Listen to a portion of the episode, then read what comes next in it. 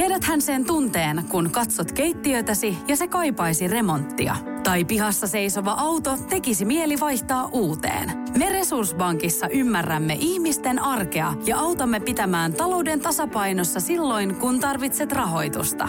Nyt jo yli 6 miljoonaa pohjoismaista resursasiakasta luottaa meihin. Tutustu sinäkin ja hae lainaa. Resurssbank.fi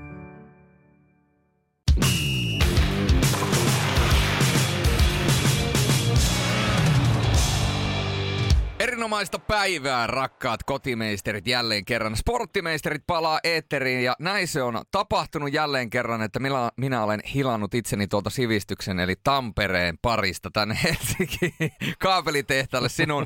Voidaan sanoa, että sulla on täällä paljon korkeampi studio, eli Helsingissä kaikki on isompaa. Kaikki on isompaa ja myöskin kalliimpaa. Joo. Se näin.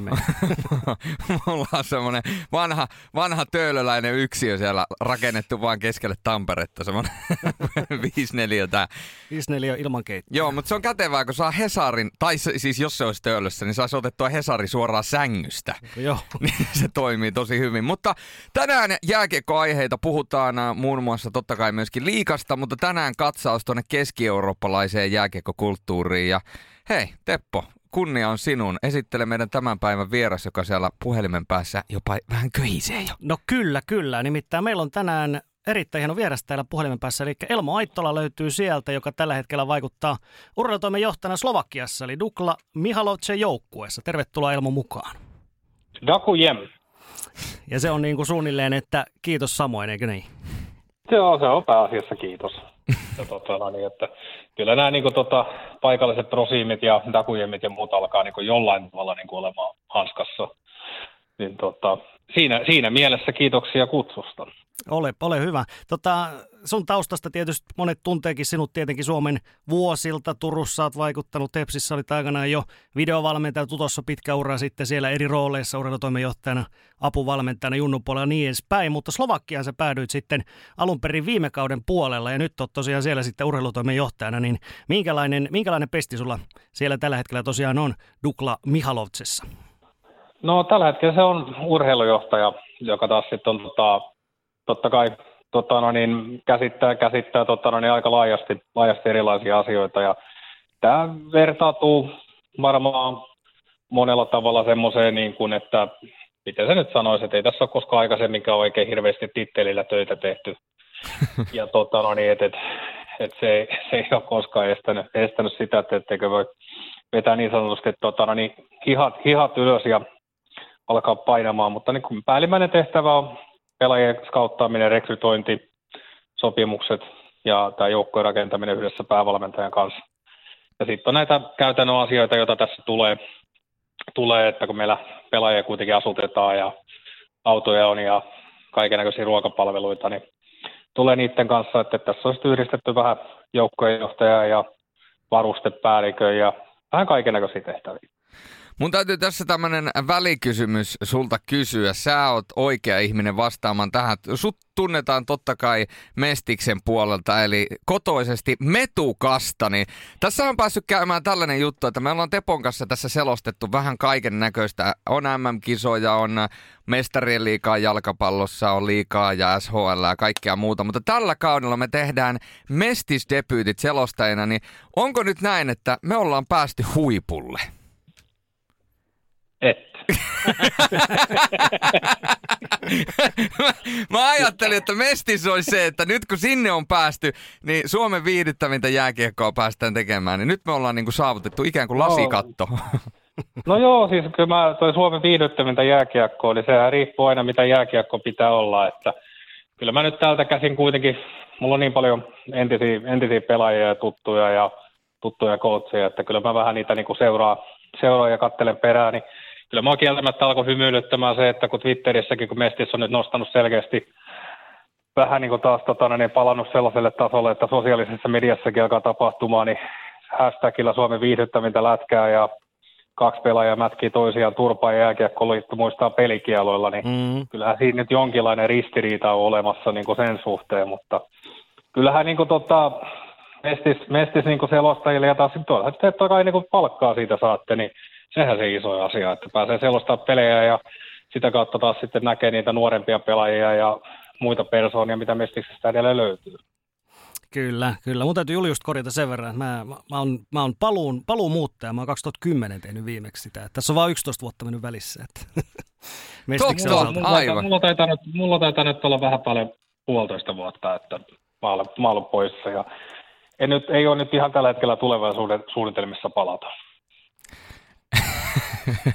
Joo, mennään tuohon Suomen asioihin vähän myöhemmin, mutta Slovakiasta sen verran, eli Slovakian Extra-liigassa teillä kausi siellä joukkueella, se on juurikin startannut, niin miten, miten on lähtenyt pelit käyntiin? No totta kai tämä on ollut aika erilainen, erilainen urakka niin kuin kaiken kaikkiaan.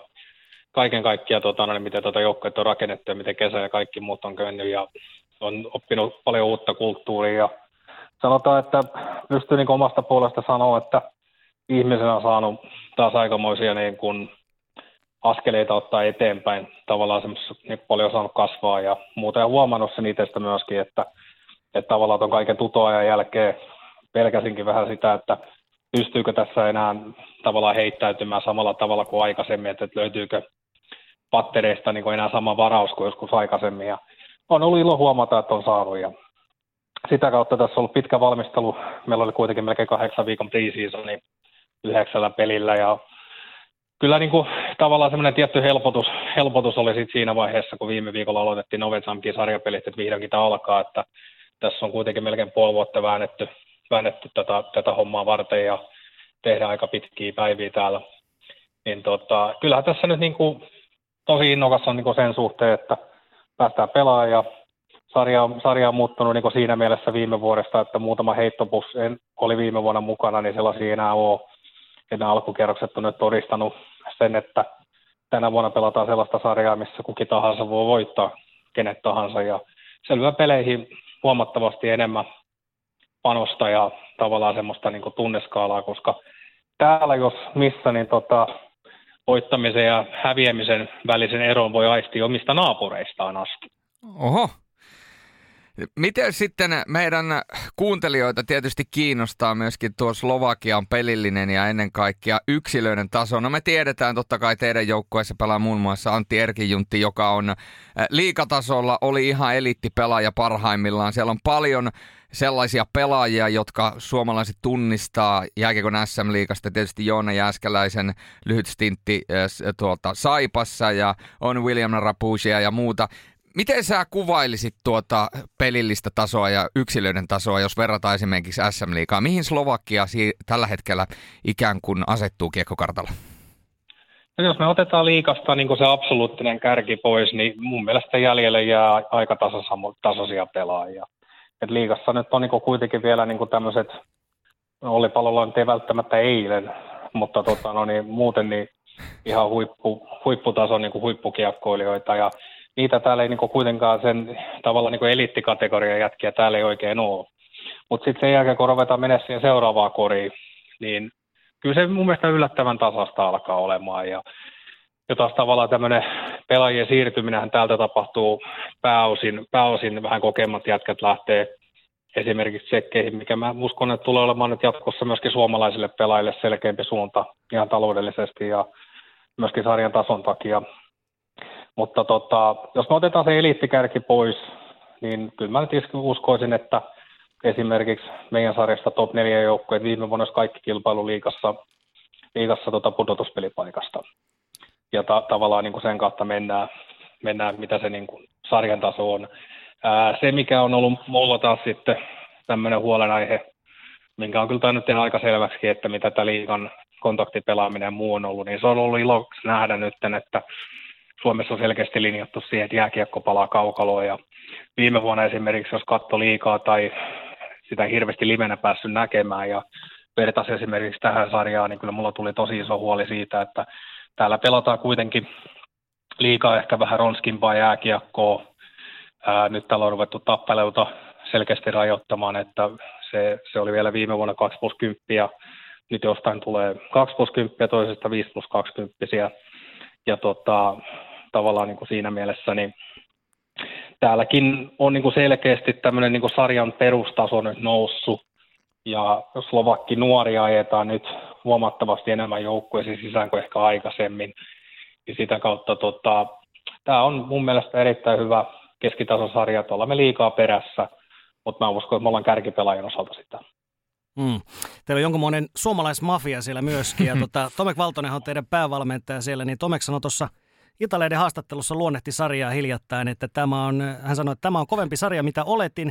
Ennen kaikkea tosi fyysinen, jos vertaa SM-liigaan, niin Suomessa tilannenopeus ja tempo on vähän kovempi, mutta täällä sitten taas kamppailupelaaminen on kovempaa. Niin mitä, yhdytkö näihin Tomekin näkemyksiin? Joo, siis yhdyn ja se, se oli mulle niin kuin suuri yllätys, että mä olin seurannut Slovakia tuossa useamman vuoden jo ihan taas sitten sitä kautta, että on pystynyt auttamaan tänne vielä viime vuosi sitten kesällä pelaajia taas sitten omien kontaktien kautta ja seurannut sitä ja sitten kun muistan Trentsini vastaan näin ensimmäisen livepelin täällä, kun oli hypännyt mukaan viime vuonna, niin siinä tota, oli niin kuin yllättynyt, että TV-kameran välityksellä ei ihan se koko sarjan todellinen taso ollut välittynyt. Ja, ja, tota, ja ennen kaikkea kamppailupelaaminen tällainen, että liikassa ää, pelinopeus, tempo ää, ja sitten niin viisikko pelaamisen taso, että, että mitä enemmän tai mäkään nyt ole tässä vielä hirveän pitkää kansainvälistä uraa ehtinyt vielä tekemään, mutta mitä enemmän seuraa eurooppalaisia sarjoja Euroopan kanssa tekemisessä, niin siinä heijastuu aina se, että ulkomaalaiset pelaajatkin ensimmäinen kysymys liigasta on se, että onko se oikeasti niin paik- vaikea paikka tehdä maaleja viidellä viittä vastaan, kun puhutaan. Mm. Ja tässä ne suurimmat erot niin kuin periaatteessa syntyy. Mutta on tämä niin kuin erittäin katsojaystävällinen sarja niin kuin monessa mielessä. Ja kyllä mä, no tänä vuonna liikan päätuomarit on toistaiseksi kaikki ne pelit, mitä mä olen kattonut, niin ilman muutamia yksityiskohtia. Mun mielestä liikassa on tuomarit onnistunut tänä vuonna erittäin hyvin. Mutta esimerkiksi täällä, niin oikeastaan ne pudotuspelejä, niin ei ollut mitään muuta kuin pelkästään kehuttavaa. Että sitten alkoi kaiken näköinen muu pikkushow, mutta ei siitä sen enempää. Tuossa samaisessa Iltalehden jutussa niin Janne Keränen kertoi vähän sitten pelaajan näkökulmasta, niin hän kertoi, että palkat monessa paikassa on laskeneet koronan takia, mutta sanoisin, että Slovakiassa on hyvä palkka. Tuossa suora vertailu Suomen on vaikeaa, koska Slovakian liikassa palkat maksetaan nettona, päälle tulee auto ja asunto ja sitten jos kaikki lasketaan yhteen, niin se on mahdollisesti jopa enemmän kuin liigassa. Riippuen toki myöskin miten hyvin pelaa, mutta näin, näin se varmaan on, mitä Janne sanoi. No kyllä se on ja se, se riippuu miten se määrittää, että mä oon edelleen sitä mieltä itse, että liikan keskipela, keskitasoinen liikapelaaja tai mikä liikan keskiarvo on, niin se ei 65 000 euroa, että jos otetaan se eliittikärki pois ja, ja sitten ruvetaan laskemaan ne kaikkein heikoimmat pelaajat, että mihin se niin sijoittuu ja kun palkat tulee nettona, palkat tulee nettona, asunnot päälle, mm, autot, meillä tulee kaksi ruokaa jokaiselle joka päivä, paikalliset pelaajat on asutettu meidän toimesta, esimerkiksi, niin kyllä siitä sitten niin kuin, tota, kuitenkin sellainen tulee, että, että kyllä se aika hyvin se Suomen kanssa kilpailee, mutta ei tämä myöskään ole semmoinen niin kuin rahastussarja missään tapauksessa, että päinvastoin, että kyllä täällä niin kuin jääkiekko, jääkiekko niin taso ja vaatimustaso pelaamiseen on erilaista kuin Suomessa ja kyllä tota sen pelaamisen takia tänne kuitenkin jätkät tulee, että, mutta jos ajatellaan semmoinen polkuna esimerkiksi Joona Jääskeläiselle, ja se, että millä rahalla pelasi Mestistä ja lähti pelaamaan vuodeksi Slovakiaan, sai siitä rahasta kaksi puoli kertaa nettona sen saman rahan, mitä tota, no niin, oli, olisi saanut tota, no niin, jatkossa Mestiksestä. Siitä sitten tsekkeihin raha tuplaantui taas ja täksi vuodeksi, niin kyllä se vetelee tuolla mun käsittääkseni aika hyvillä palkoilla, että tavallaan että semmoisena niin polkuna, että mitä esimerkiksi niin kuin sanotaan, että jos Suomessa sanoo siellä täällä Joona Jäskelä, niin se sano yhtään mitään ja Slovakiassa se on niin kuin ihan heittämällä kärkipelaaja tässä koko sarjassa ja se on tullut myöskin sen oman polun kautta, että miten hän on päässyt siihen asemaan.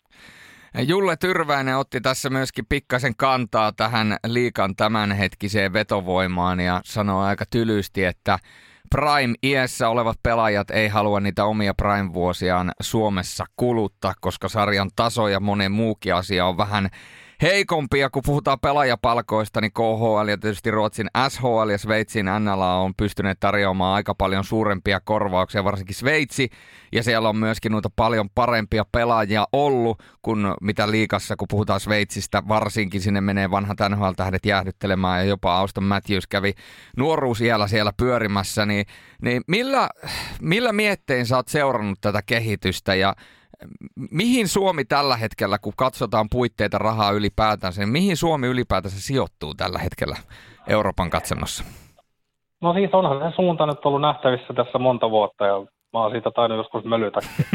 Totta kai mä nyt mölyn niin paljon, että siitä menee substanssiakin sitten taas, tai ainakin varmaan jossain vaiheessa mölyisin niin paljon, että menee substanssiakin vähän liikaa ohi ja niin ja näin, mutta siis onhan tämä niin lähtenyt kaikki siitä niin liikasulkemisesta eteenpäin ja mitä niin kuin kokeneiden, kokeneiden pelaajien arvostus ja tällaiset, että kyllähän Suomessa niin kuitenkin mennään vähän sillä, että yritetään joukkoita koota mahdollisimman halvalla ja tietyikäisiä pelaajia. Aletaan katsoa vähän kierroa, että, että mitä, mitä niiden niin urat on. Että kyllähän sä että Suomessa niin kuin, tavallaan, että jos sä asetut siihen, että sä oot parhaassa peliässä oleva 26-31-vuotias jääkiekkoilija ja sä pelaat jossain muualla, sitten jää tavallaan jäljelle osa, mutta jos sä oot 26-vuotias jätkä tänä vuonna, sanotaan, että sulla on vaikka semmoinen liigan keskiverttopalkka 65 000 ja sä teet 10 pinnaa tällä kaudella liigassa, ja sulla tulee vaikeuksia löytää työpaikkaa Suomesta, mistä sä saat samanlaista. Ja, ja tavallaan, ja sitten taas tulee tämä Keski-Eurooppa-kortti, tämä pohjoismaalainen kortti muista sarjoista no niin kuin vastaan tavallaan, että joka tarjoaa kuitenkin sen sama rahan ja erilaisia virikkeitä, että ei tämä ole niin pelkästään niin rahakysymys, vaan tämä on myöskin niin kuin siitä, että maailmankuvat ja kaikki muut on niin kuin auennut, että Suomi on viiden miljoonan kansaa tota, aika kaukaa Euroopassa, ja tota, jääkiekko on kuitenkin yksi niistä ammattimuodoista, joka tarjoaa aika monelle suomalaiselle mahdollisuuden nähdä ja kokea muitakin asioita tota, no niin lyhyen, lyhyen tota, jääkiekkuuran aikana, kun mietitään, että, että se on 10-15 vuotta, jos ammatiksessa jääkiekkoa pelaat, niin kuin, ehkä vähän vähemmänkin niin kuin keskiarvolta, niin kyllä siinä kuitenkin se tarjoaa sen mahdollisuuden, että sä voit olla pari vuotta Itävallassa, Italiassa, Tsekeissä, Slovakiassa, Ruotsissa, Norjassa, niin tota, se pitää myös ottaa niin huomioon. No sitten liigasuuntahan on yksinkertaisesti se, että kun ei ole mitään sellaista niin takapainetta niin olemassa, niin silloin voidaan niin talous edellä rakentaa joukkueita ja palkata talous edellä valmentajia, nuoria, jotka polkee valmentajien palkkoja alas niin kuin ihan yhtä lailla. Ja sitten loppujen lopuksi niin kilpaillaan siitä, että kuka sen sarjan voittaa ja suuri osa muista joukkoista kilpailee siitä, että ketä aloittaa kesälomat ensimmäisenä. Mm. Jatkoaika teki tuossa hiljattain äh, laskelmia, laskelmia näistä tota, suomalaisista, jotka pelaa Euroopassa eri pääsarjoissa ja myöskin alemmilla portailla. Esimerkiksi Ruotsin divarissa on paljon, niin tota, jopa 250 suomalaispelaajaa tällä hetkellä pelaa sitten Suomen ulkopuolella eri eurosarjoissa. Niin se määrähän kuulostaa, kuulostaa aika isolta, mutta jos ymmärsin oikein, niin, niin näinkin pelaajan näkökulmasta, niin sun mielestä se on ainakin ihan, ihan hyvä, hyvä asia. Että se on sitten eri asia, että miten se vaikuttaa tuonne liigan ja mestiksen tasoon. Mitä mieltä olet siitä? No, onhan se niin Mestikseen, koska minulla on siihen aika hyvä perspektiivi olemassa, että kun on Mestiksessä ollut sellaisessa joukkueessa urheilujohtajana, jossa on ollut yli 300 000 euroa rahaa ja viimeisenä vuotena ei ollut kuutta numeroa kahdessa pelaajan budjetissa, niin kyllä siinä aika niin nopeasti näkee, mitä se kehitys on olemassa, että tuolla kuitenkin, tota, no, niin, jos ajatellaan taas sitten niin pelaajat, jotka pelaa paremmalla korvauksella tai paremmissa sarjassa kuin liiga, niin sen jäljellä jää aika paljon sellaisia pelaajia, jotka olisi kuitenkin heittämällä niin mestikseen useampi joukkoillinen pelaaja, jotka tekee siitä sarjasta taas huomattavasti tiukemman ja, ja tota, tavallaan niin kuin vetää sitä käppiä kiinni Mestiksen ja liigan välillä, että koska Mestiksen kehityksen osalta tätä pelaaja, pelaajien pois lähteminen on vaan tarkoittanut lähinnä sitä, että kun siinä on syntynyt tavallaan kärkiketjuihin sellainen tyhjä, että ei ole enää kokeneita pelaajia, ää, ei ole sellaisia pelaajia, jotka periaatteessa pitää ne nuoret vähän siinä selän takana, opettaa niitä vaatimustaso ja sitten ennen kaikkea, ketä vastaan sä pelaat. Tälläkin hetkellä Mestiksessä sä voit päätyä A yli-ikäisenä pelaamaan niitä samoja jätkiä vastaan, ketä sä oot pelannut 5-6 vuotta. Ja kun se kuitenkin tarvit urheilu ja kilpailu aina semmoisen vähän niin kuin vastahaasteen ja, ja mitä harjoittelukulttuuri on. Ja, ja ei sekään niin kuin periaatteessa, jos vaikka olisi maailman paras valmentaja, joka vetää parhaimpia mahdollisia reenejä, mutta jos sä itse heikompien kavereiden kanssa vuodesta toiseen tekemässä, niin mistä se uusi ärsyke ja tällaiset asiat syntyy. Ää, siinä jatkoajutussa mä luin sen, mua vähän häiritsi vaan ainoastaan se, että siinä joutuu niin vähän niin itse laskemaan, että mitä se niin kehitys sit niin suuressa kuvassa on ollut, että onko se 10 vuotta sitten ollut 150 pelaajaa, 200 pelaajaa, 250, että silmämääräisesti joutuu vähän niin arvioimaan, että jos aikaisemmin ollut puolussa yhtään ja nyt on toista kymmentä, niin tavallaan, että mikä se niin ero on, mutta tämä se suunta. ollaan mihin menossa. Ja se isoin asia on niin kuin ihan taloudellinen, koska talous edellä voidaan rakentaa joukkoja, koska loppujen lopuksi niin eihän siinä nyt kuitenkaan se, että onko se runkosarjassa seitsemäs vai kymmenes, niin sille ei nyt ole tällä hetkellä oikeastaan enää mitään merkitystä. Tai sitten jos olet siellä alapuolella kausi loppuu nopeasti, koska nyt mennään talous edellä ja yritetään säästää kaikessa. Että, ja that's it. Niin, tämä kilpailullisuus on vähän sellainen asia, että niin kauan kuin se puuttuu tietyistä sarjoista ja tietyistä, tietyistä kohdista, eli esimerkiksi tämä putoaminen ja nouseminen puuttuu, niin se vie aika monelta joukkueelta tietynlaisia intressejä pois. Se on sanomattakin selvää, mutta tota, Miten sä näet, jos nyt lyötäisiin Elmo Aittolalle semmoinen kunnon viitta ja jakkara ja sä saisit alkaa sauvaa heiluttelemaan ja olisit diktaattori yhden kuukauden ja saisit tehdä liika mestis osalta kaikki tarvittavat päätökset, niin mikä olisi sun lyhyt linjaus? Ensimmäinen asia olisi se, että mä tekisin diktaattorina määräisin jokerit takaisin liikaa. hyvä, hyvä. Se oli, se oli, hyvä, se oli, hyvä. Se, oli, se olisi aivan ensimmäinen, koska tämäkin on sellainen asia, että mitä niin kuin suoraan sanottuna kateelliset ei uskalla puhua oikein ääneen, että kyllähän niin kuin liigan laskusuhdanteessakin niin kuin tavallaan se, että jokerit lähti, niin se medianäkyvyys ja se, paljon se herätti tunteita ja kaikki tällainen asia, että eihän liikassa ole tullut toista joukkuetta tilalle, mikä herättäisi niin kuin samanlaisella tavalla tunteita, mitä jokerit herätti aina, aina kun se saapui paikalle, tai tiedettiin, että jokerit peli, ja siinä oli kuitenkin semmoista vähän niin kuin sellaista Toronto Maple Leafs, Montreal Canadiens henkeä, että tiedetään, että nyt pelataan niin kuin isoa seuraa vastaan, ja se olisi ihan ensimmäinen ja sen myötä liikajoukkueet olisi 12. Ja se tarkoittaa, että nykyisistä neljä tippuisi, neljä tippuisi pois, jotka sitten taas pelaisi tota, no niin, ihan, ihan puhtaasti Mestiksessä 12 joukkueen sarjaa. Eli sieltä tippuu taas sitten muutama pois. Ja siinä välissä olisi ihan vanhan liiton karsintasarja, kaksi heikointa vastaan neljä parasta. Ja that's it. Hmm. Mitäs toi... Kuulostaa aika hyvältä. Kuulostaa oikeastaan hy- erittäinkin hyvältä. Mit, mitäs toi Mestiksen nykytilanne, kun se on nyt vajonnut siihen tilanteeseen, missä se on, niin uskotko, että just tällainen, tällainen siirtymä, että saataisiin liikasta sitten Mestikseen uutta verta, niin se sitten nostaisi, nostaisi myöskin Mestistä sitten aika, aika laillakin tällainen siirtymä? No, nost, nostaisi se sen ihan eri luokkaa. Eihän siitä niin pääse mihinkään. Tuosta tiputetaan neljä liikajoukkuetta tai tippuu pois, eikä tarvitse spekuloida, että mikä jengi se olisi, mutta – yhtäkkiä olisi neljä joukkoetta ja siihen kahdeksan klassista tämmöistä niin kuin mestisjoukkoetta. Tai ajatellaan vaikka asia näin päin, että otetaan nyt käytännössä vaikka Rovaniemi nyt sitten esimerkiksi. Rovaniemelle ei ole käytännössä ikinä pystytty voittaa yhtään ottelusarjaa tai pärjätty runkosarjassakaan mitenkään kelvollisesti. Mutta siellä on aina käynyt väkeä. Se, se, tota, se kiinnostaa kuitenkin se, että niin kuin näissäkin olosuhteissa siellä on hieno halli, ja tosi iso alue, niin kuin mistä kerätä rahaa. Ajatellaan näin päin, että pelkästään Mestiksessä kun pelataan Rovaniemellä ja yhtäkkiä sinne tupsahtaa tosta nyt, vaikka sitten on se sitten liikasta tuttu KK tai Jukurit tai mikä tahansa näistä ja kenenkään näiden kannattaa ei kannata nyt pahastua. Nämä vedettiin ihan hatusta, koska ne on joskus Mestiksessä. Niin onhan se selvä asia, että se yleisömäärä lisääntyy pelkästään mielenkiinnon takia, kun nyt tulee niin sanotusti herrat kylään jos siihen lyödään päälle se, että tässä sarjassa on panos, josta voidaan nousta, niin kyllä mä ainakin lapsenuskoisesti uskon, että pelaajan budjettina alkaa tulemaan aika paljon kovempaa painetta ja rahaa ja ihmisiä ilmestymään sinne hallille enemmän kuin se tuhat. Varsinkin, jos on vielä mahdollisuus menestyä.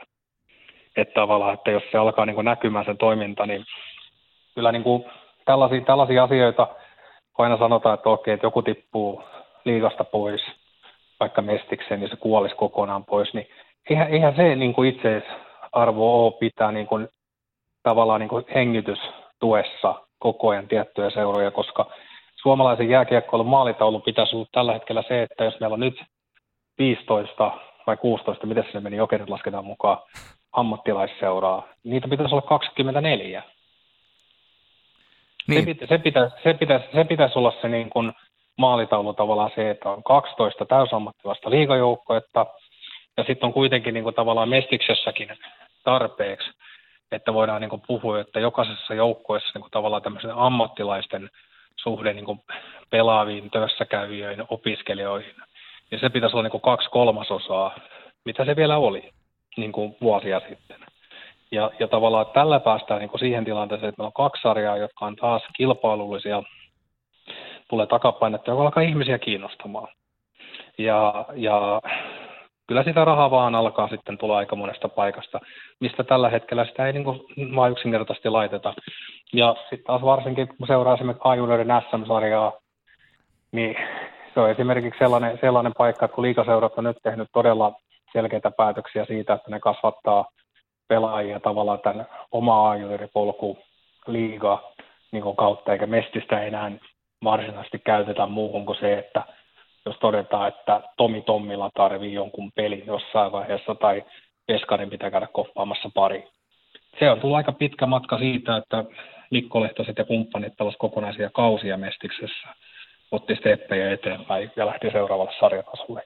Niin tämmöisten kautta saadaan palautettu sellainen sarjataso, missä myöskin niin kuin pelaajat, nuoret pelaajat omine agentteineen ja vanhempineen valitseekin, että hei, mulla on tässä liikaseurassa nyt tarjolla pieni rooli, ajunnoissa ehkä lisäaikaa.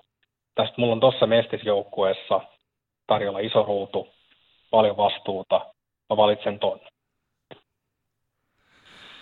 Ni, niin, toi oli erittäin hyvä puheenvuoro ja nimenomaan tämä, mitä puhuit siitä rahasta ja siitä, että sitä rahaa alkaisi tulemaan, niin pystyn niin kuin täysin allekirjoittamaan tuo. Jos miettii itseä esimerkiksi yrittäjän rooliin tai niin kuin sponsorin rooliin, yhteistyökumppanin rooliin, mulla on yritys, niin se, että haluanko mä tukea jotain joukkuetta, niin joo ehkä, mutta mie- paljon mieluumminhan sitä tukee oikeasti ja maksaa, että saa olla osana jotain tarinaa. Ja tällä hetkellä sitä tarinaa ei Mestiksessä ja Mestisjoukkuessa voi tulla. Joo, sä voit saada sen Mestismestaruuden, mutta niin kuin, kun sen painoarvo nykyaikaisessa suomalaisessa jääkiekossa ja rivikatsojan silmissä niin on melkeinpä niin kuin täys nolla. Anteeksi nyt vaan mestisseuroille, mutta, mutta siis versus se, että hei, että nyt sieltä lyödään kaikki paukut. Tiedätkö, Kokkola Hermessä tuossa hirveä, Juuso Riksman on saanut hirveä haipi, siellä on koko Kokkola takana ja sieltä lähtee kaikki kokkolalaiset yritykset, että hei, Kokkola liikaan 2022. Niin on se, on se vaan, on se vaan niin kuin eri. Ei, ei sitä niin kuin mihinkään pääse.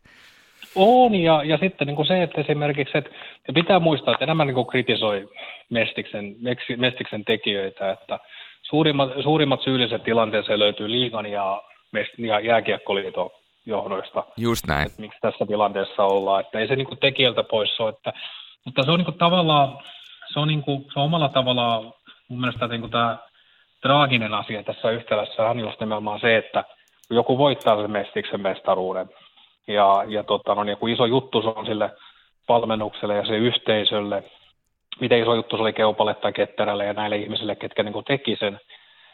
Ja, ja tavallaan se niin kuin sen, sen älyttömän työmäärän tekeminen, mitä sä joudut sen voittamisen eteen tekemään. Niin. Mutta sitten samanaikaisesti niin kuin tavallaan se, että kun se tarina ei ole yhteinen oikein muiden kanssa. Että et tavallaan se, että ja musta, musta tuntuu siltä just, että kun se arvostus ei ole hirveän kova, niin tota, se, se niin kuin tavallaan se niin kuin viimeinen palkinto jää vähän niin kuin tavallaan saamatta, mikä niin kuin voittamisessa pitää niin kuin aina olla, että, että totta kai niin kuin Imatralla niin kuin hienoja mestaruusjuhlia ja näitä, mutta se on kuitenkin silti tiedätkö, vähän niin kuin semmoinen paikallinen juttu. Ja, ja, ja tavallaan se, että ja se kuvastaa mun mielestä tätä ongelmaa tässä, että kun, kun se on se sitä arvostuksesta kysymys tai mistä tahansa muuta, muusta niin kuin lässytyksestä, niin pointti on se, että siinä on niin hirveä kuilu siinä, että mitä ne tekijät on kokenut saavuttaakseen. Ja sitten tavallaan se, että se ensimmäinen kommentti on onnittelu pahviviiristä. Ja se on, se on mun mielestä se niin kuin, tavallaan kuvastaa sitä tilannetta ehkä kaikkein eniten. Toi, on, toi oli erittäin hyvä puheenvuoro ja tuohon Mestikseen pakko vielä palata. Näitä kaiken näköisiä tarinoita, kun lukee Mestispelaajista, ja heidän arjestaan, niin välillä niin kuin hirvittää, kuinka paljon siellä on niin kuin tavallaan niin kuin yhdistetään normaali työelämä, perheelämä, sitten kuitenkin sen pitäisi olla huippuurheilussa läsnä, niin avaa vähän tuota mestispelaajan järkyttävän kovaa arkea. Jos pystyt sieltä vielä avaamaan jotain esimerkkejä, niin meidän kuuntelet ehkä saa vähän hahmotusta siitä, että minkälaisessa linkouksessa ne äijät painaa 12 kuukautta. No se, no totta kai niin taloudellisesti se on raskas yhtälö, koska mä en enää niin kuin faktaksi tiedä, osaa niin kuin sanoa, että mitä kukin tienaa, mutta on mulla aika hyvä kuva siitä ja se, jos jaksaa olla utelias, niin se saa selvillä aika nopeastikin. Mutta niin kuin tavallaan se, että mitä pelaamisesta tulee versus mitä se vaatimustaso on, se on ensimmäinen asia. Toinen, toinen juttu on se, että itse ainakin omassa ruudussani monta vuotta pyrin mahdollisimman paljon järjestää sellaisia työpaikkoja, jotka oli niin kuin yhtenäisiä jääkiekon pelaamisen kanssa kautta sitten tota, no niin, tosiaan yhtä lailla tota, ää, opiskelut, kaikki tällaiset asiat, että mä oon esimerkiksi ollut itse niitä ihmisiä, jotka on niin aina automaattisesti kannustanut opiskelemaan ja, ja tota, varsinkin kun pelaa mestistä, että mun mielestä se on sellainen asia, että jos mestistä ei avata, niin sitä pitäisi jollain tavalla pyrkiä tekemään tämmöinen vähän niin kuin enemmän yliopistotyyppinen sarja, sarjataso, että ei tule sellaisia pelaajia, jotka kitkuttaa jolla viidellä kuudella sadalla eurolla kuussa kahdeksan kuukautta leikkii jääkiekkoa ja on yhtäkkiä 25 ja sitten hänenkin seuraava loppuelämä ura postelioonina. Totta kai, jos ei enempää kunnianhimo on, niin se myös selittää, että miksi se pelaaja on tietty ikä asti mestiksessä. Mutta kyllä mä niin kun omalle kohdalle on sattunut tapauksia esimerkiksi siitä, että useampi pelaaja on esimerkiksi päätynyt lopettaa ihan perheellisäysten takia, koska tota, yhdistelmätyössä käymistä, pelaamista, perhe-elämä on täysin mahdoton osalle, jos tota, ei ole suoraan sanottuna sopivia puskureita olemassa. Ja kyllä se kuitenkin, niin jos mietitään, että sä haluat olla tavoitteellinen pelaaja, sä pelaat Mestiksessä, sä oot vaikka 20-vuotias, sun edessä on aika paljon liikassa samanikäisiä ja vanhempia pelaajia, nuorempia pelaajia. Miten sä saat ne kiinni niin kun urallas? Sillä, että sä menet vaan sarjataso olemassa, teet pisteitä helvetisti ja hyppäät sinne, vaan sillä, että sä teet enemmän töitä kuin ne. No, näillä on taas sitten se, että niiden arkeen kuuluu ehkä pari harjoitusta päivässä, pelejä, muuta. Lopun aikana ne kuuntelee, kun kunto kohisen kasvaa, menee tavallaan niin kuin ruokailusta ei ole ongelmia, asumisesta ei ole ongelmia, mitään käytännön asioista ei ongelmia, koska ei kuitenkaan silleen niin kuin vaan. Ja sitten taas vastaavasti, että mestisnuori, se saattaa ihan yhtä hyvin, se käy töissä tai koulussa, se herää aamulla, tekee jonkun reenin, menee koulunkäyntiavustajaksi kuudeksi tunniksi, menee takaisin hallelle, tekee kaksi reeniä ja, ja sitten sen jälkeen se menee kotiin syömään ja yhtäkkiä päivä onkin ohi. Ja sitten kun sä alat toistaa tota ruljanssia, että sä oot kuitenkin jostain asiasta, sä oot koko ajan sulla puute, joko vapaa-ajasta, ruuasta tai sitten tota unesta, tällaisista asioista, että ei se siinäkään niin kuin hirveän helppoa välttämättä tulla viikolla jostain Kajaanista takaisin ja tota hypätä suoraan niin kuin, tota, koulun töihin ja yrittää olla siellä vielä jotenkin tota, no, niin, avulias muille oppilaille ja opettajille kun sä nukkunut yli kaksi tuntia bussissa.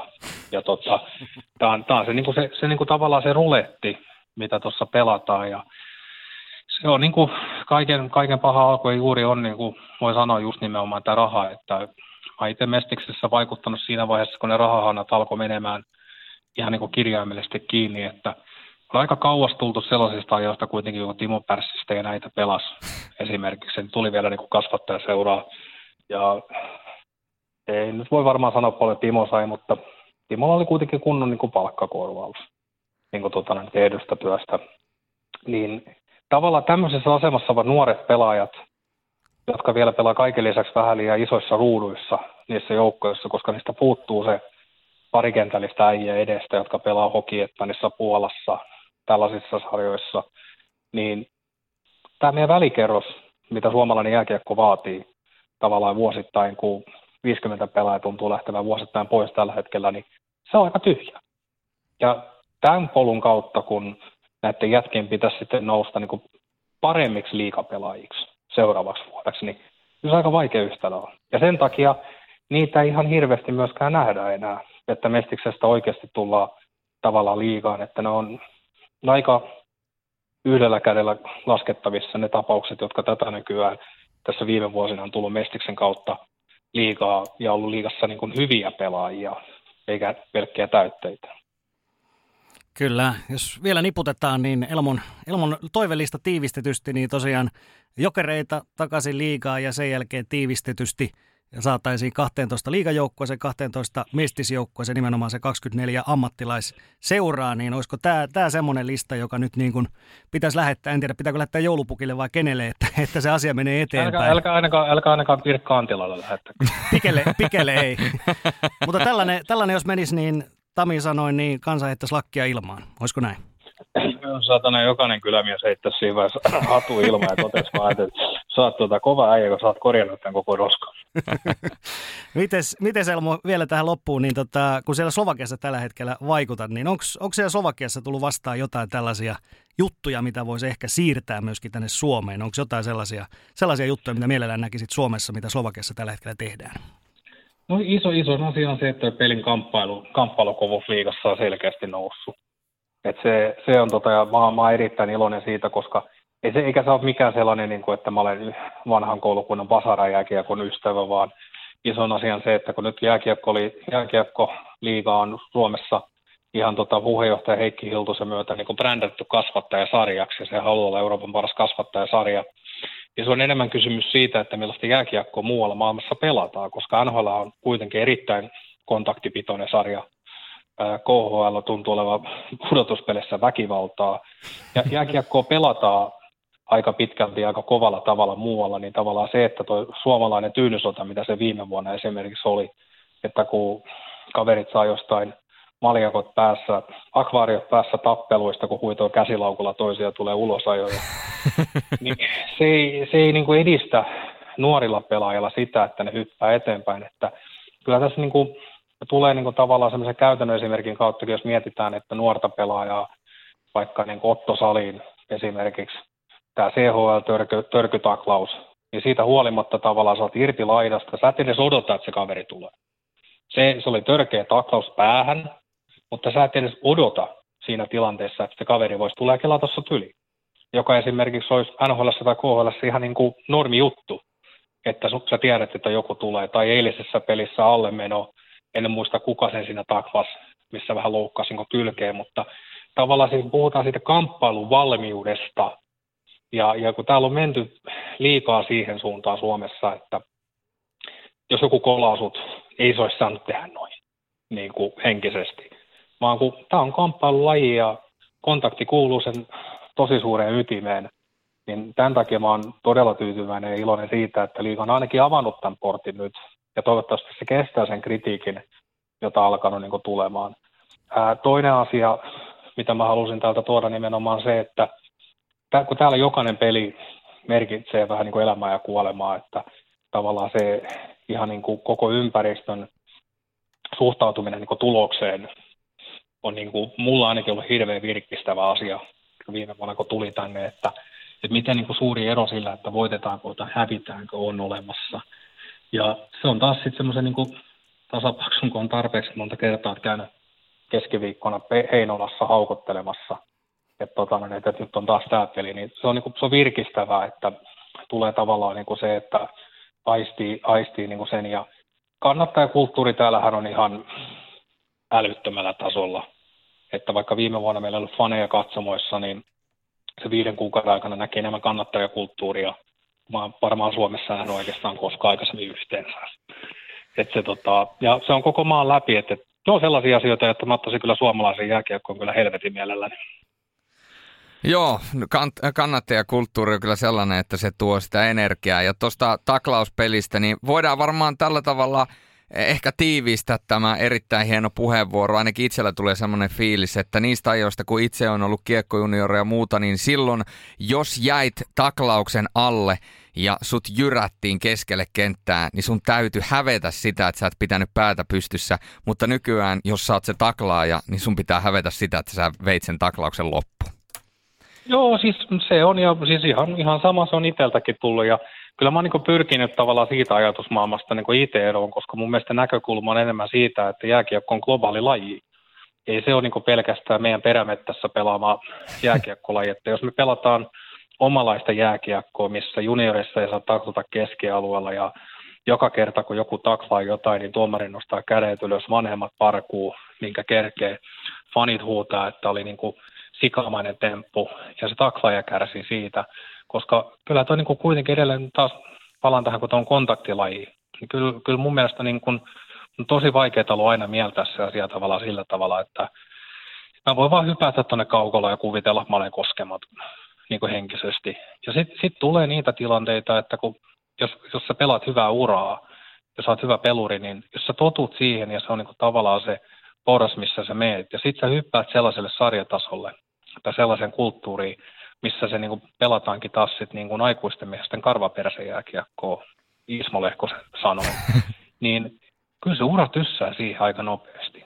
Ja, ja sitten se on niin kuin pitkässä juoksussa se on terveyskysymys, että ja yhtä lailla taas eilen tämä karjalaisen pääpommi tähän Krivokrassoviin oli mun mielestä niin kuin täysin viidestä kymmeneen peliluokkaa.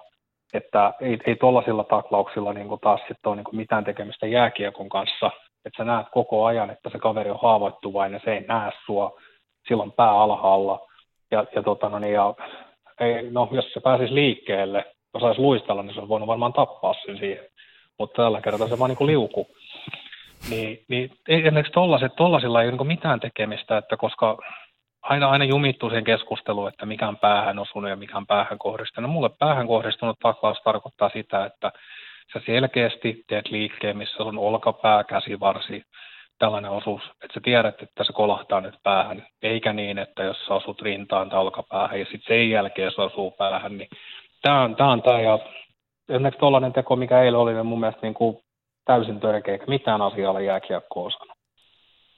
Olipa hienosti kiteytetty. Oli. Kiitoksia paljon Elmo. Tässä oli erittäin hyviä ajatuksia minun mielestä ja uskon, että meidän kuulijat on myöskin sun kanssa hyvin monesta asiasta samaa mieltä. No vaikkei olisi, niin se on heidän oikeus. ja nyt vaan sitten kaikki Dukla Mihalovicin äh, tota, fanikauppaan tilailemaan fanipaitoja. Joo, se on tota, kyllä mä tota, no, niin voisin melkein, että jos joku tuolla tota, no, niin spiikkauksella osaa mennä saman internettiin ja kirjoittaa oikein sen hakusanan, niin lupasin melkein lähettää ensimmäisen fanipaidan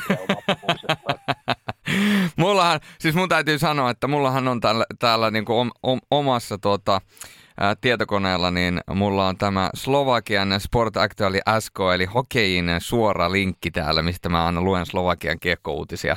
Tämä on siis ihan tosi tarina. Tämä liittyy vain jääkiekko MM-kisoihin, mutta, mutta jos on tosiaan niin, niin fanikauppaan osoitetta, niin sähän voit jakaa sen Twitterissä, niin porukka voi sitten lähteä tilailemaan.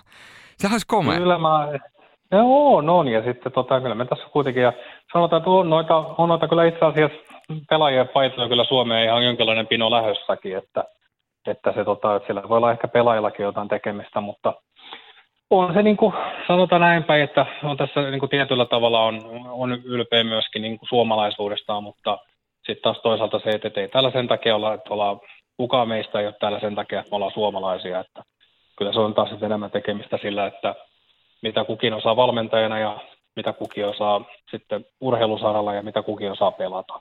Mutta sitten taas samaan aikaan niin ei se ole semmoinen niin asia, että sitä hirveästi hävettäkään, hävetäkään osaa. Kyllä. Sitten vielä loppuun kevennys. Debatille loppu. Voidaanko Mikko Nuutisen laukauksesta käyttää sanaa hevosen potku? Voidaan. Hyvä. No niin, se on, se on, se on klousattu. Hyvä. Ei muuta kuin Elmo, erittäin hyvää kauden jatkoa sulle ja myöskin tietysti muille suomalaismafian jäsenille sinne Slovakiaan. Tehdään näin. Loistavaa. Kiitoksia. Seuraava aiheeseen. Suomalaisten pallolosarjan yleisömäärät paikan päällä. Ne on hieman puhututtaneet tämän syksyn aikana. Esimerkiksi pesäpallossa on annettu erittäinkin hienoja lukuja, mutta sitten taas jalkapallon jääkiekon puolella myös vähän vaatimattomampia. Eli korona, se on edelleen arjessa mukana, mutta toisaalta myös tämä on se niin sanottu uusi normaali, mitä me tällä hetkellä elättäyn. Eli pitääkö tästä yleisömääräkehityksestä vaikkapa liikassa olla huolissaan vai ei, niin tästä vähän jutellaan. Ja meillä on linjan, linjan päällä siellä Jypin asiakkuus- ja, ja kehitysjohtaja Taneli Maasalo. Tervetuloa. Kiitoksia, kiitoksia. Jos heti alkuun heitetään tätä kissaa pöydälle, niin miten teillä oman seuran yleisömäärä on toistaiseksi kehittynyt tällä kaudella teidän seuran näkökulmasta ja niillä mittareilla, mitä olette asettanut?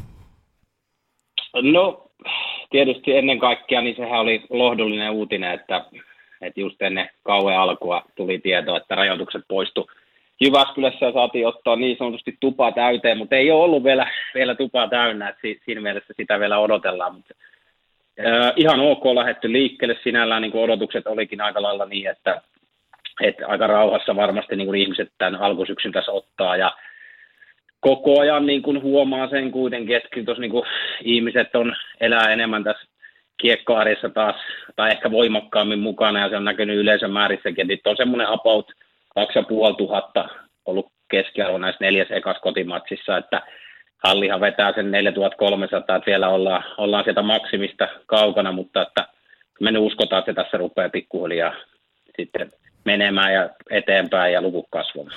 Niin, yksi sellainen asia, mikä teillä on varmaan haasteena tällä kaudella eritoten, on yksinkertaisuudessaan TV ja TV-tuote. Nyt kun korona oli tuossa pitkään päällä ja jengi ei päässyt halleihin, niin ne on enenevissä määrin alkanut katsoa tietysti te- telkkarista noita pelejä ja tietysti oman sohvan ääreen sinne on helppo jäädä.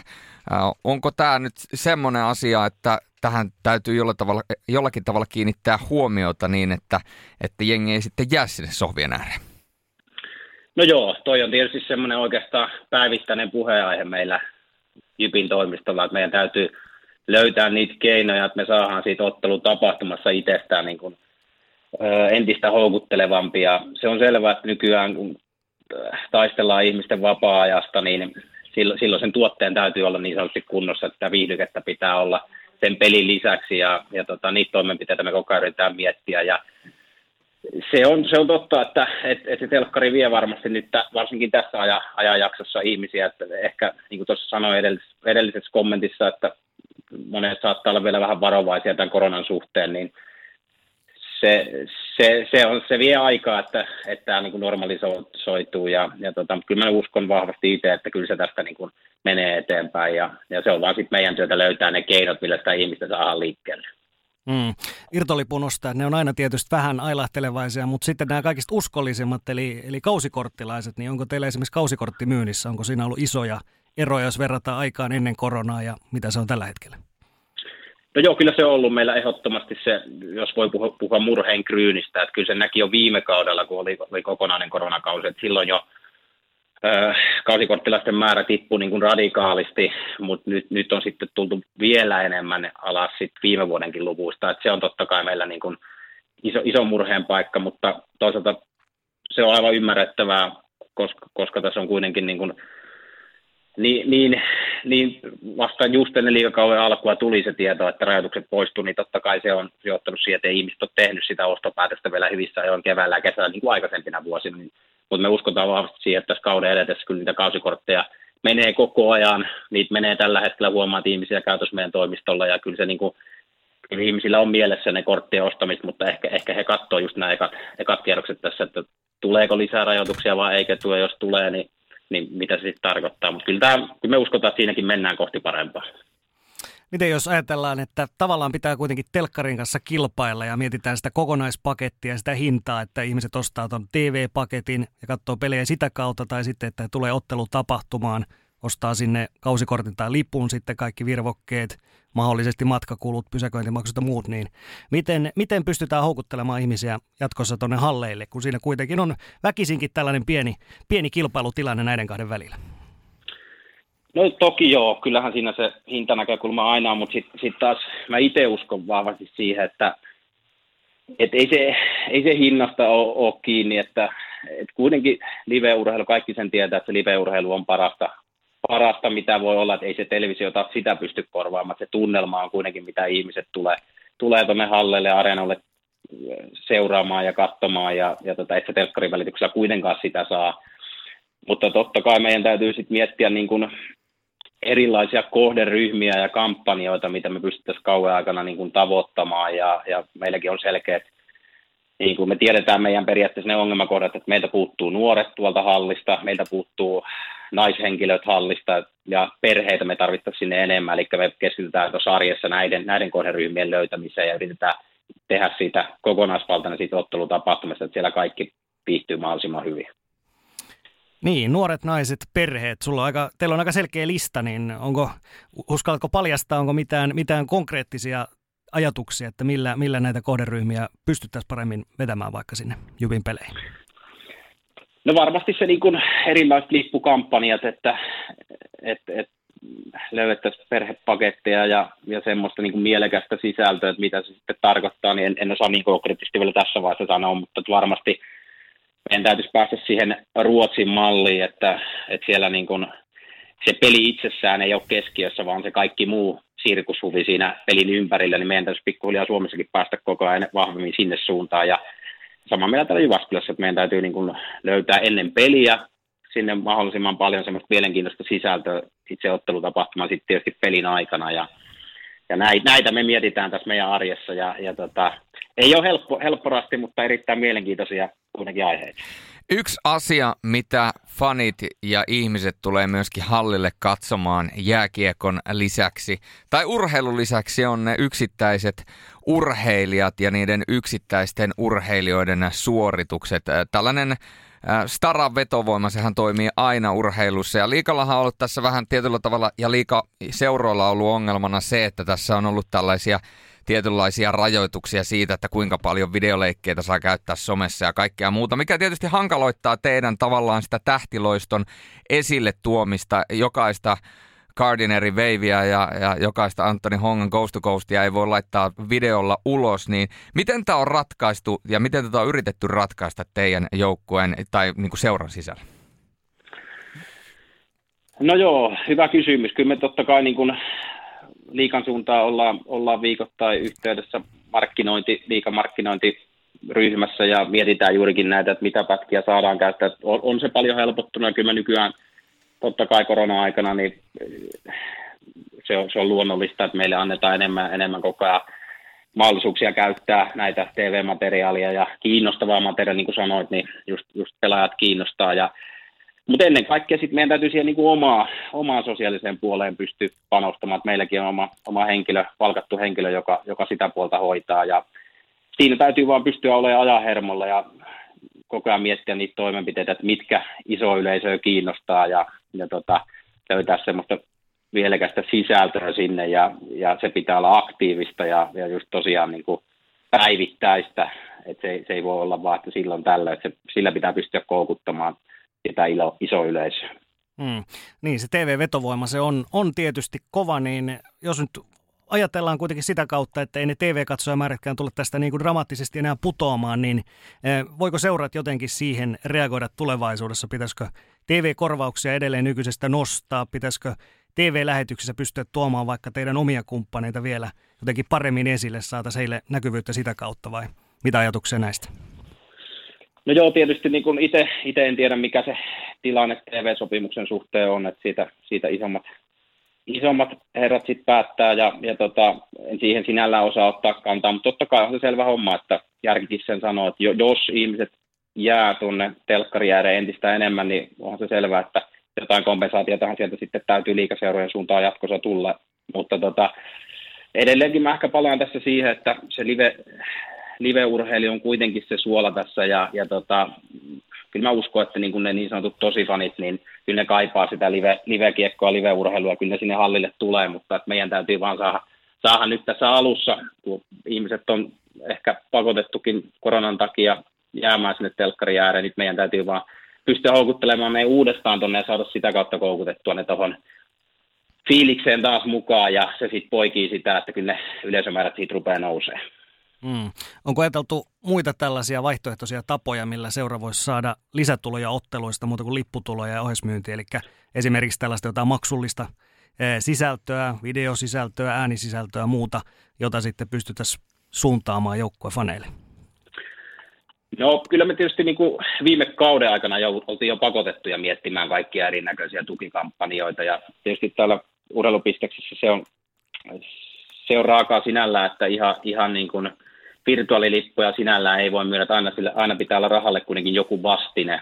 Ja tota, ne, ne, että mitä me sitten keksitään, niin siinä onkin aina, aina miettimistä, ja, mutta kyllä me totta kai päivittäin niitäkin vaihtoehtoja mietitään, mutta e- ehkä enemmän se oli niin kuin viime kaudella, milloin mietittiin, että mistä niitä euroja, kun ei tullut lipputuloja, niin oli vaan pakko miettiä erinäköisiä tukikampanjoita ja pelastuskampanjoita, niin, niin, niin ehkä se oli enemmän sitä viime kauden juttua. Nyt, nyt ollaan pyritty kuitenkin keskittyä siihen, että että saataisiin tämä kausi tästä normaalisti varullaamaan.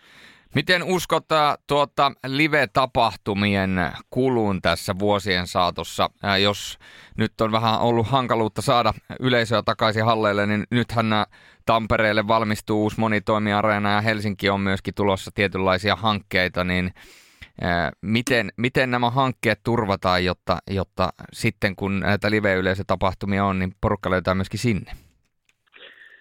No mä uskon siihen kuitenkin, että kyllä niin kuin sanoin tuossa, että tämä on rajua taistelua ihmisten vapaa-ajasta ja, ja tota, nykyään sen, se vaatimustaso näissä tapahtumissa on, on, tai ihmisillä on kovat odotukset niitä tapahtumia kohtaan. Tämä tarkoittaa myös sitä, että myöskin fasiliteetit pitää olla kunnossa. Mä näen sen ehkä niin kuin sillä, siltä kantilta, että jos, jos sulla niin kuin fasiliteetit on viimeisen päälle, niin kyllä se jo itsessään houkuttelee niitä ihmisiä sinne katsomaan, katsomaan sitä tapahtumaa ja, ja tota, nauttimaan siellä. Että kyllä se, kyllä se vaan fakta on, että, että tota, jotta sitä liiketoimintaa halutaan urheilupisteessä kehittää, niin silloin ne fasiliteetit pitää vaan olla nykyaikaiset ja, ja semmoiset vetovoimaisia.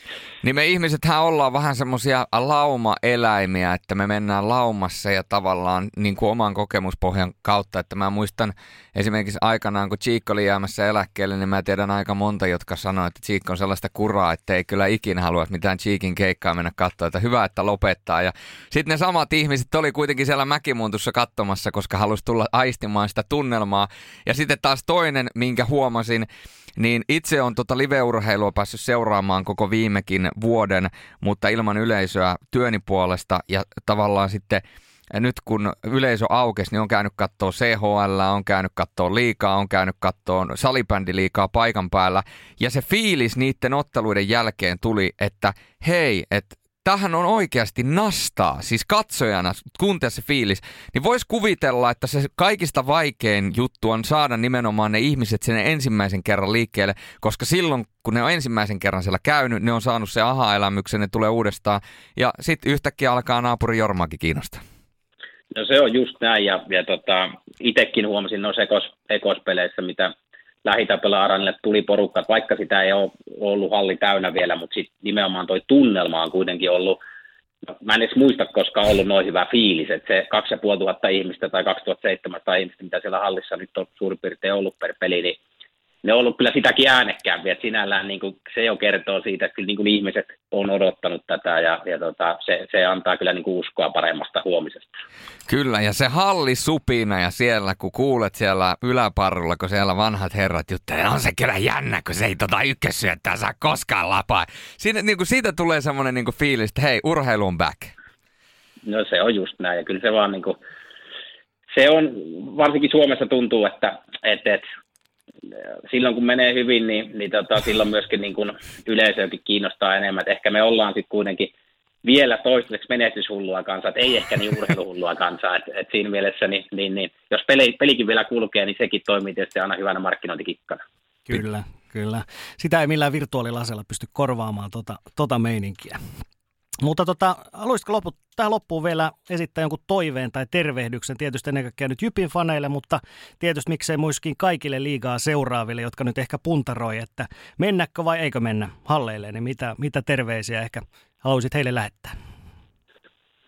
Rohkeasti vaan takaisin tapahtumiin, että kyllä itse koen ainakin, että iso kiitos jo niille ihmisille, ketkä on meidän peleissä käynyt tuossa alkukaudesta. Ja kyllä siellä niin näkee todella iloisia suupieliä ylöspäin koko ajan ihmiset on siellä käytävillä ja, ja se tunnelma on ollut loistava ja, ja tota, ei siellä koronasta enää sinällään, sinällään ole puuttu, että se on taas jäänyttä elämää ja, ja tota, kyllä siellä varmasti jotain mietityttää, että pystyykö siellä pitämään turvavälejä tai, tai ole omissa oloissaan, niin sekin on kyllä mahdollista. Kyllä hallit sen verran kuitenkin isoja on, että kyllä sinne ihan turvallistaan tullaan. Toivotaan, että saadaan jokaisella liikapaikkakunnilla hallit pikkuhiljaa täyteen. Näin on molemmat vieraat saatu uunista ulos ja alkaa olemaan loppukaneetin paikka. Teppo Laaksonen, Julius Sorjonen, sporttimeisterit ja viimeinen rutistus tähän podcastiin. Ja täytyy sen verran sanoa, että nyt alkukaudesta kun on liikaa tehnyt, niin kyllä liikasta löytyy tällä hetkellä niin kuin tosi paljon mielenkiintoisia seurattavia, koska jos katsoo pelkästään tuloksia, niin ei välttämättä näe sitä kokonaisuutta, mutta kun katsoo paljon pelejä, niin ymmärretään sen, että ollaan hyvin sekavassa vaiheessa tällä hetkellä. Jotenkin tuntuu, että tuo TPSnkin alkukausi ja tuo, miten ne CHL pelasi vähän alkukaudestakin, niin tuntuu, että eh, lähteekö se tosta ja sitten Pärssinen lähti vielä sinne pois ja näin päin pois, että, että niin kuin iso, iso hahmoa kaikkea muuta, mutta niin se vain tätä tehdessä TPS porskuttaa sarjan kärjessä. Toinen asia, niin Sport on aloittanut erittäin hyvin, ollut jopa parempi kuin mitä uskalsin odottaa. Kärpille odotettiin todella vaikea alkukautta, no kyllä siellä oli ohipelejä, mutta kärpätkin on kuitenkin ihan ok aloittanut. Ja sitten taas niin kuin joku tappara vähän yskähtelee.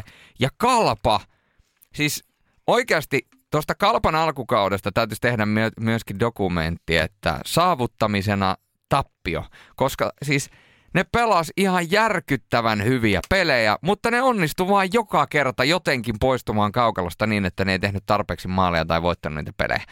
No nyt ne sai siihen helpotusta kyllä, mutta siis, siis jotenkin niin kuin äärimmäisen erikoinen tilanne katsoa niin kuin peliä. Ja joka kerta kun sä näet Tommi mietti se haastattelu, niin se on silleen, että no ei, me pelattiin kyllä ihan hyvin, että me nyt ei vaan osata voittaa.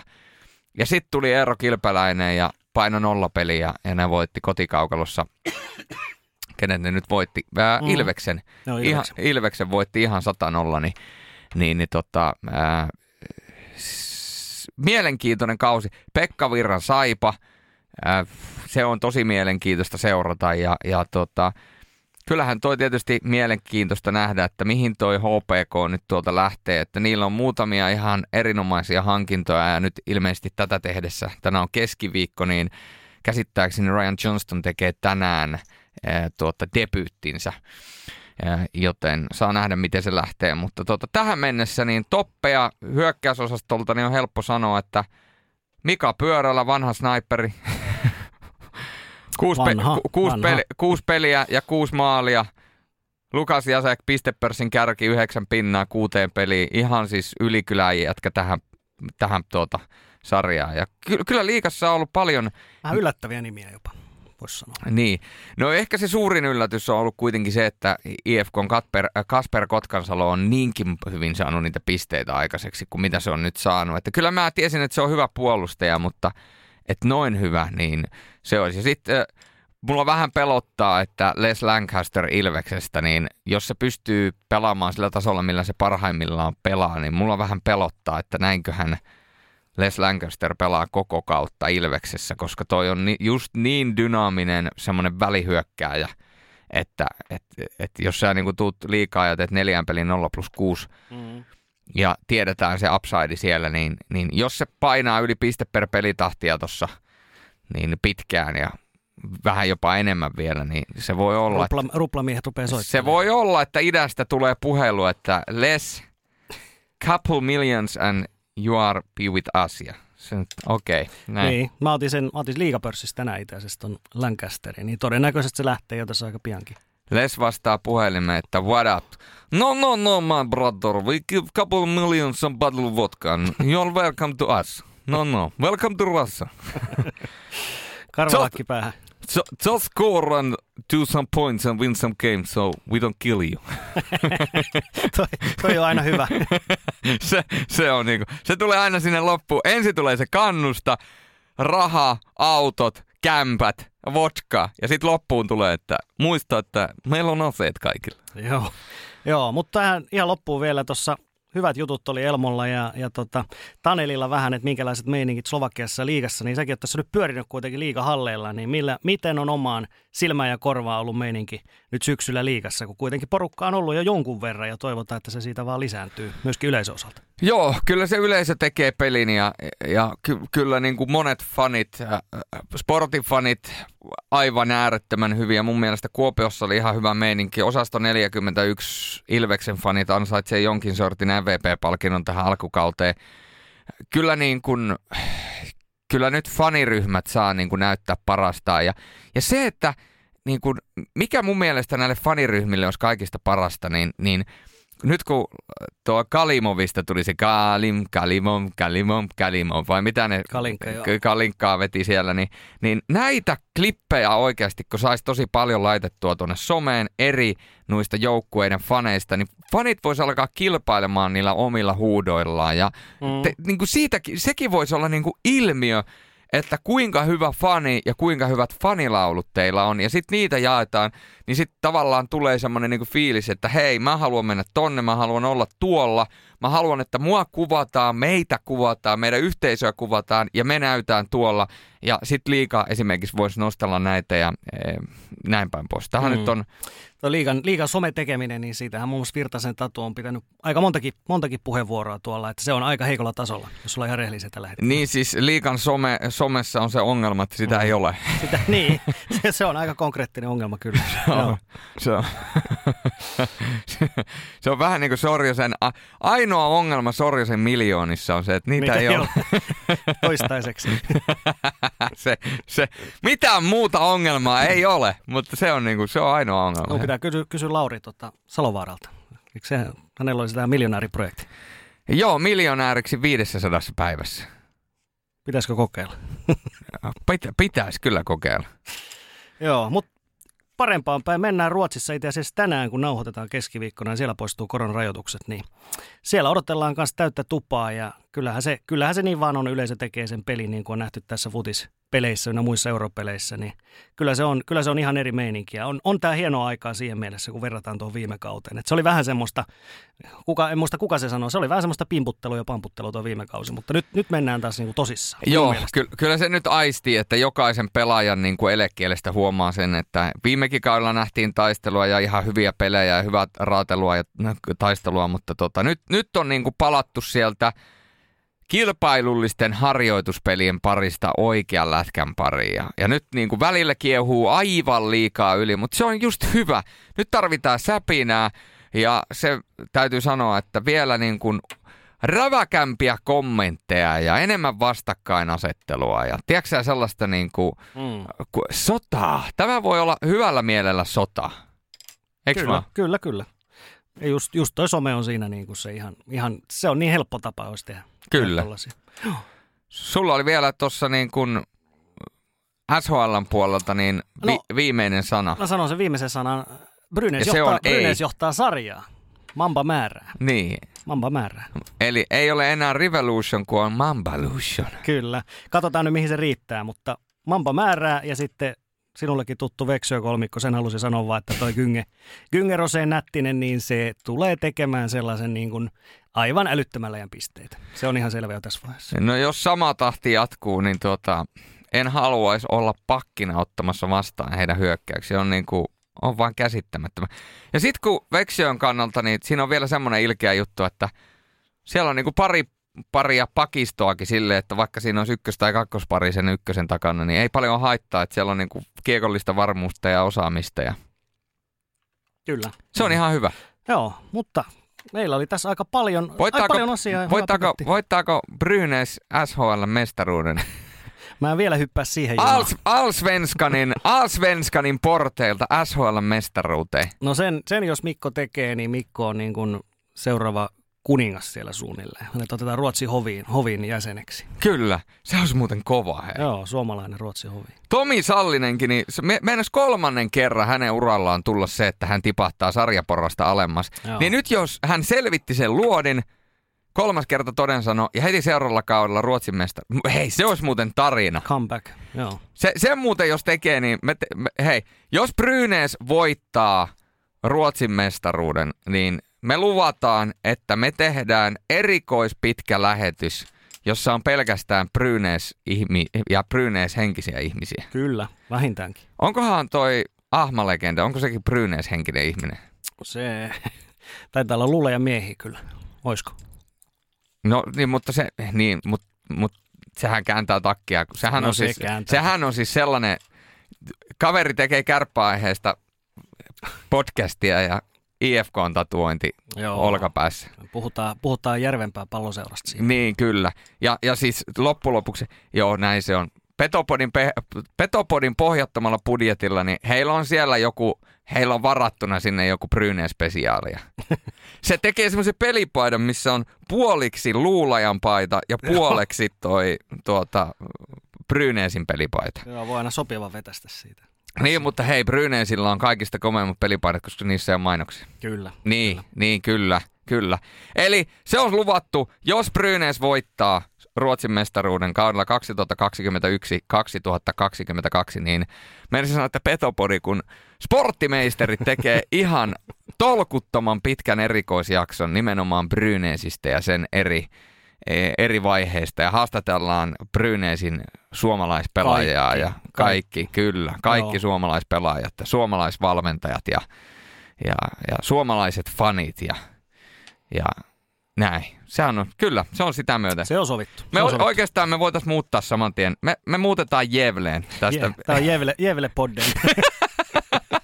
se on kova. Joo, joo. Seuraava Sporttimeisterit podcasti nauhoitetaan sitten Jevlen keskustasta. Niin tota, te, te... Olkipukin varjosta. kyllä, kyllä. Erittäin huonolla ruotsin kielellä. Mutta ei muuta kuin kiitoksia ja tuota, nauttikaa elämästä. Heido, hei.